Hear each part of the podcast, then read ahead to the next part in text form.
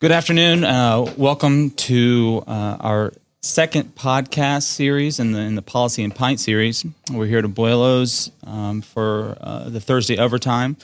The goal of this series uh, each month is to identify a policy topic and bring in an expert uh, to kind of uh, give us an update on that policy topic.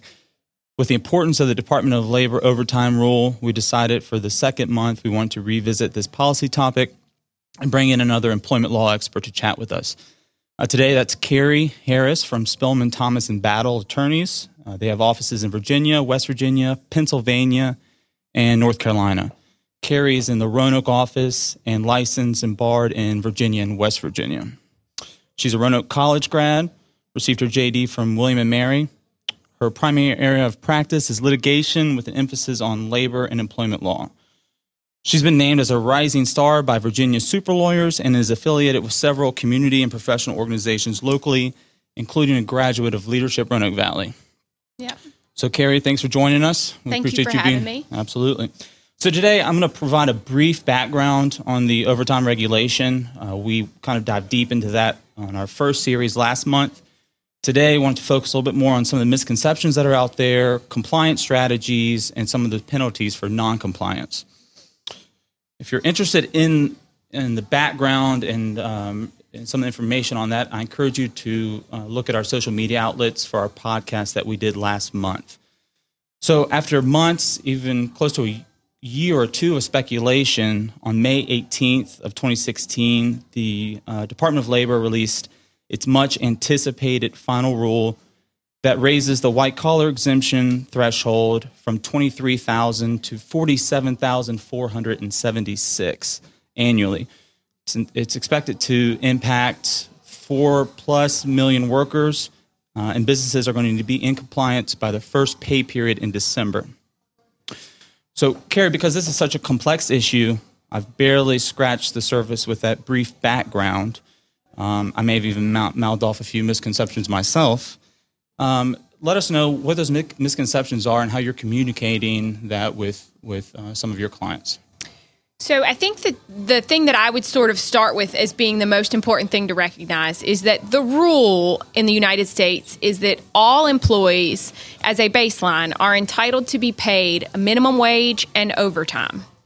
We all get caught up in this. Well, do you make a salary or you do not make a salary? The, the baseline rule is that you pay someone an hourly wage plus overtime for hours worked in excess of 40. The way you get to the white collar exemption is just that it's an exemption to that base rule. So everybody's starting point as an employer should be to think the default is I pay them by the hour and I pay them overtime. Only do I avoid that if they fit into one of these enumerated exemptions.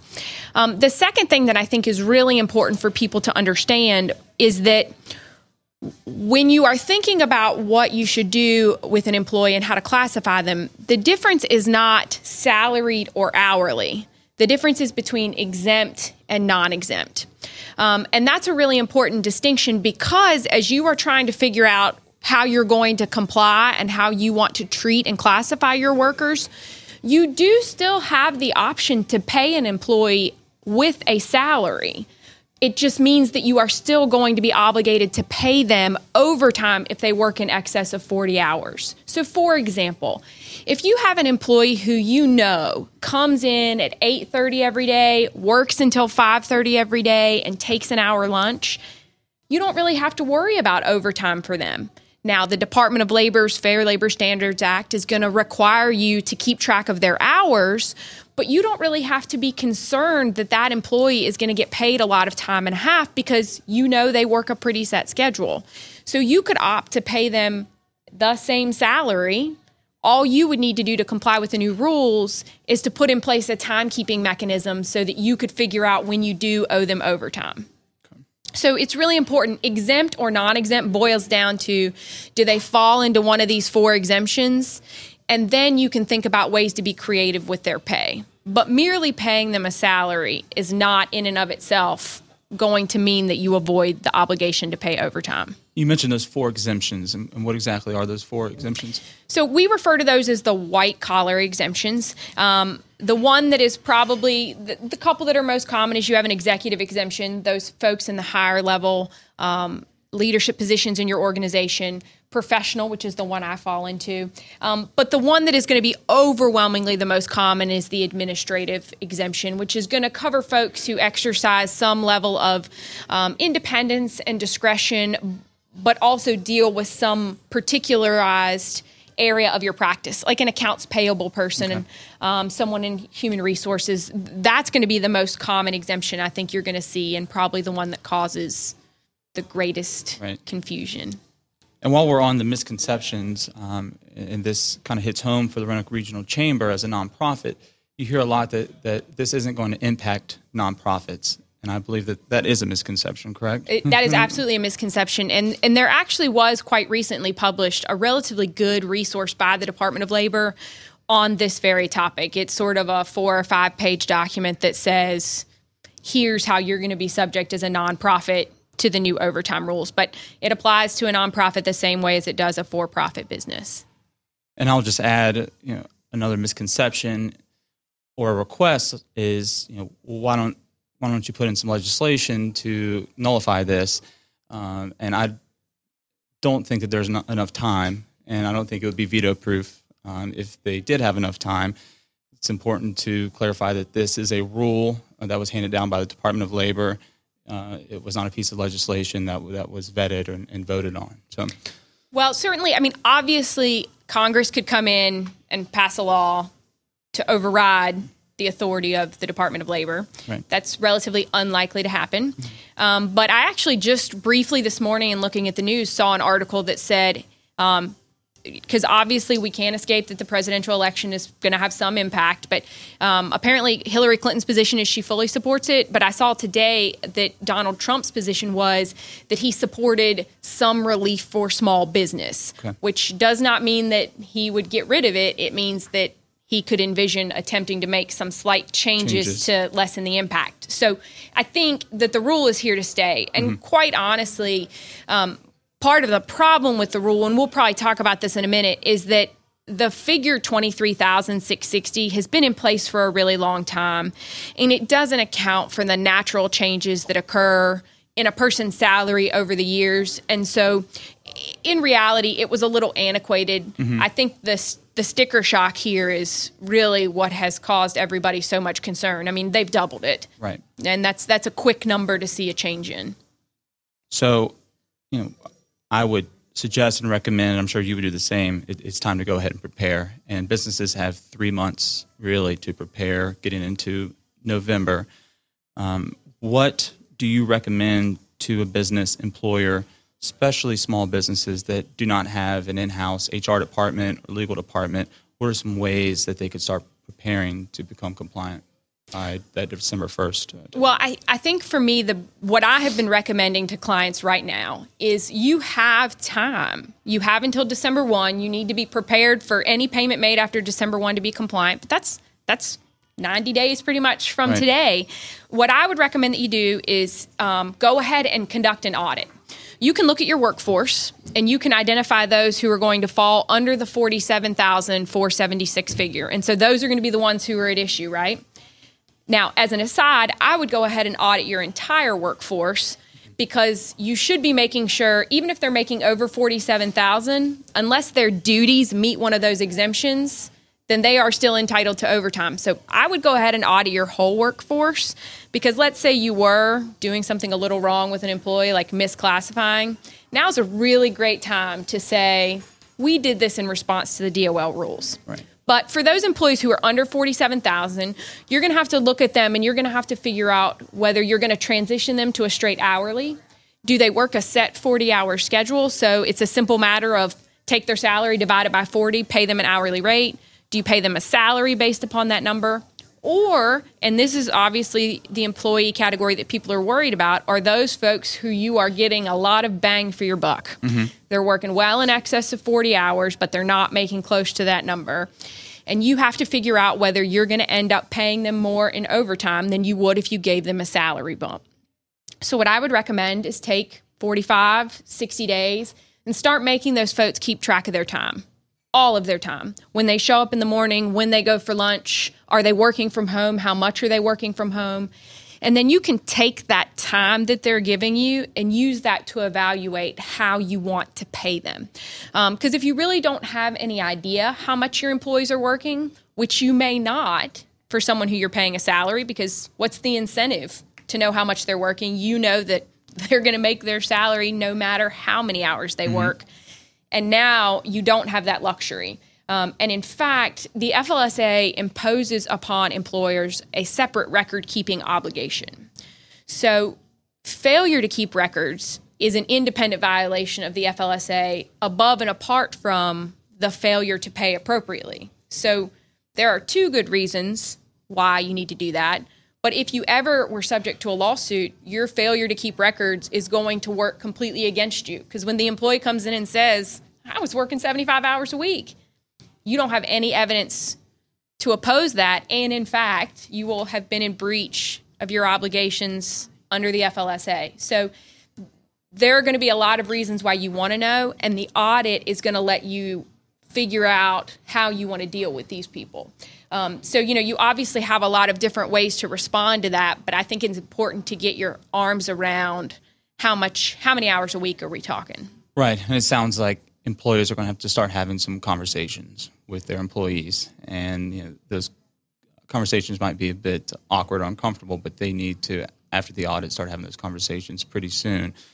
Um, and tell me a little bit more. So, I've heard some some rumors that bonuses and incentive pay uh, play a part in um, that salary threshold where you can incorporate a bonus? Um, yeah, so the DOL threw employers a little bit of a bone.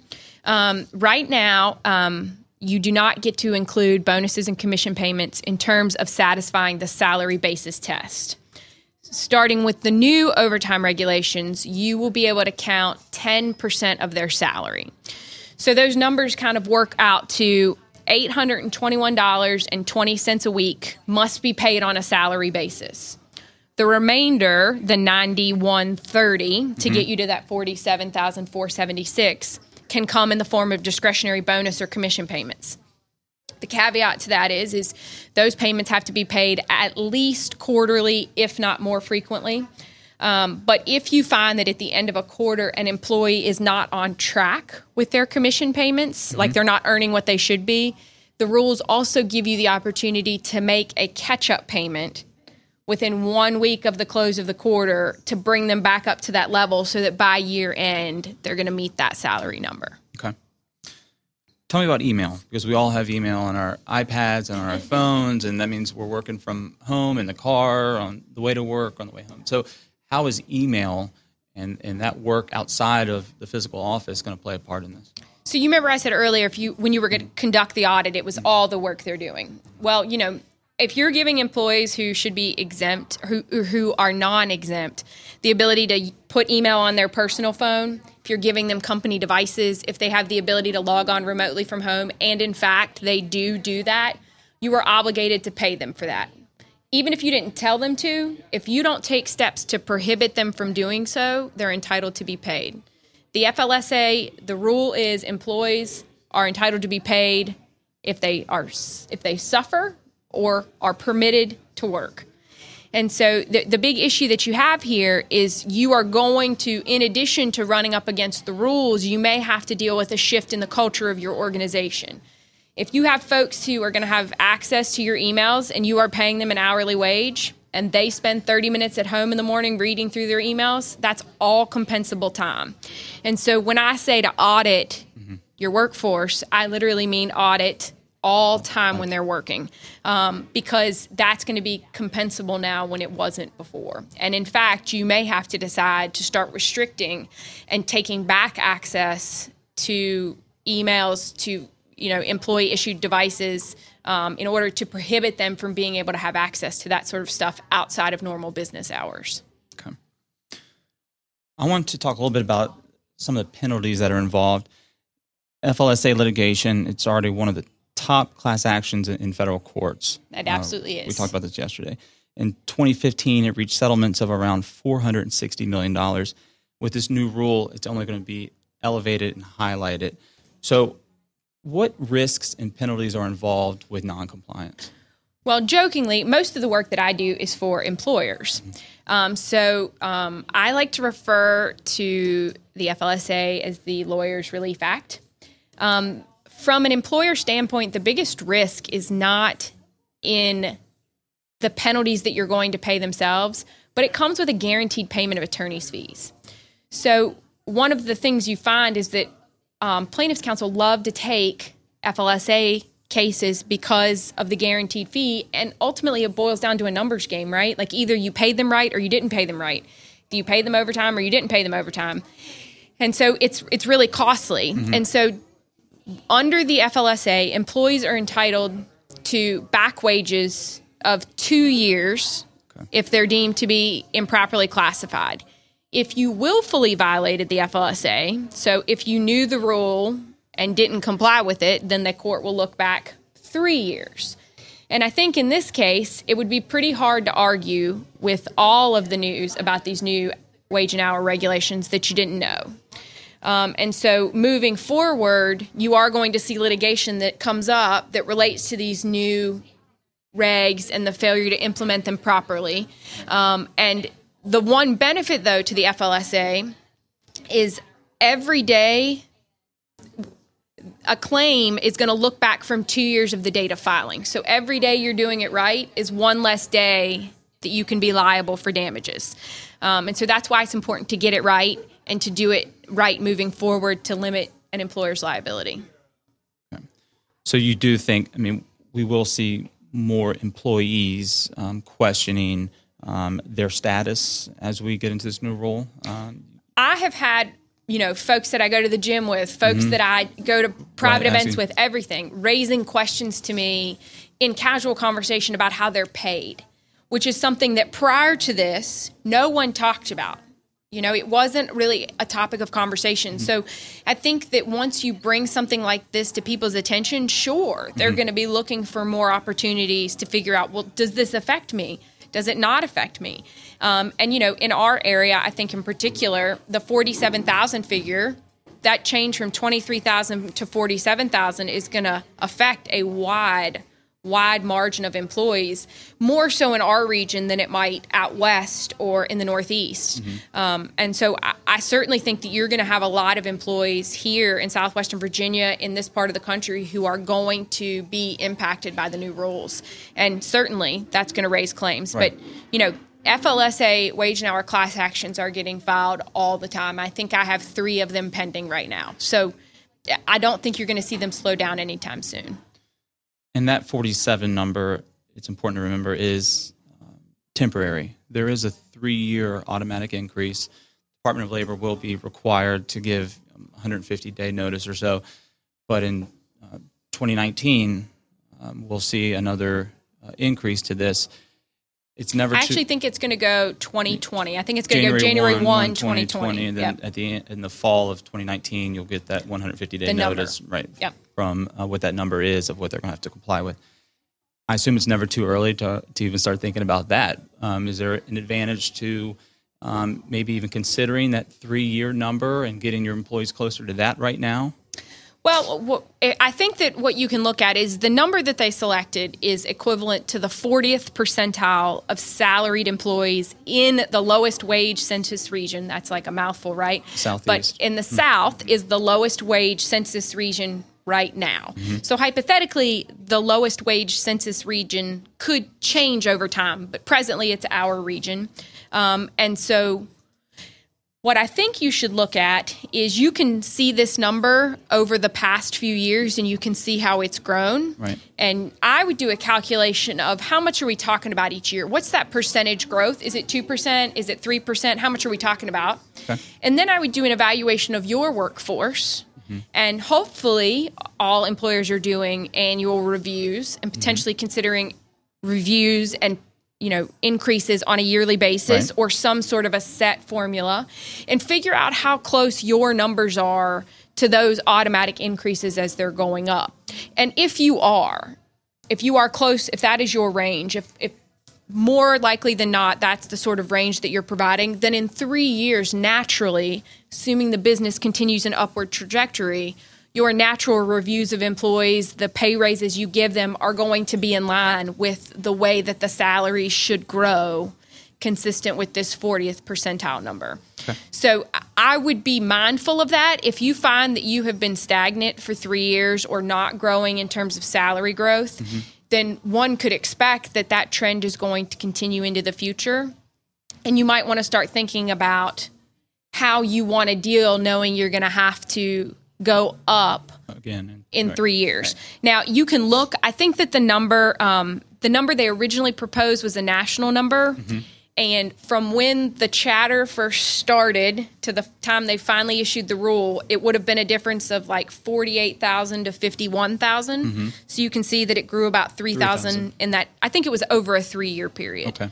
So you can look at the same numbers for the South and see how those are growing. And I think if you're close to that, I probably would not anticipate it too much. Um, because again, here's the thing these numbers are based upon the polling that they do. So if employers go too far, right. then you all are all oh, going to unnaturally inflate the percentage. And then mm-hmm. in three years, you're going to wonder why the number is so much bigger than you wanted it to be, and it's because people made such a big jump. Absolutely. So.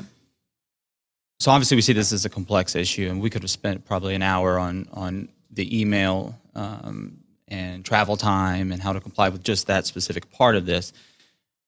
That's why we're so thankful um, that you and, and um, Spilman Thomas Battle were part of this. We appreciate you coming out. Thank you for um, having me. Absolutely if someone is listening, sees this, hears this podcast, and, and wants uh, more information, I understand you have an information session coming up, a free info session. Is that yep. correct?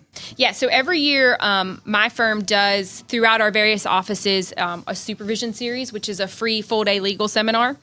This year, um, my North Carolina office in Winston Salem and my office here in Roanoke are doing a joint session. We're going to be at the Grandover in Greensboro, so it's not too far, but it's sort of a middle ground We'll concentrate on a lot of these issues. And in fact, I'll be speaking on this for over an hour.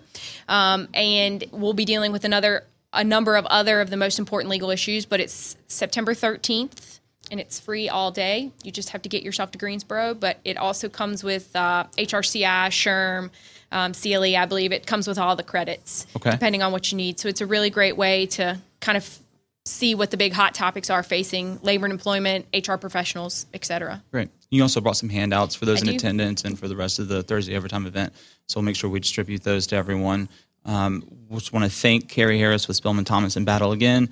Thank Abuelos for hosting us and Oration Recording for getting uh, the tech set up. Uh, stay tuned for our next Policy and Pints, which will be at the Hotel Roanoke uh, right before our Small Business Awards on October 6th. Thanks, Carrie. Thank you.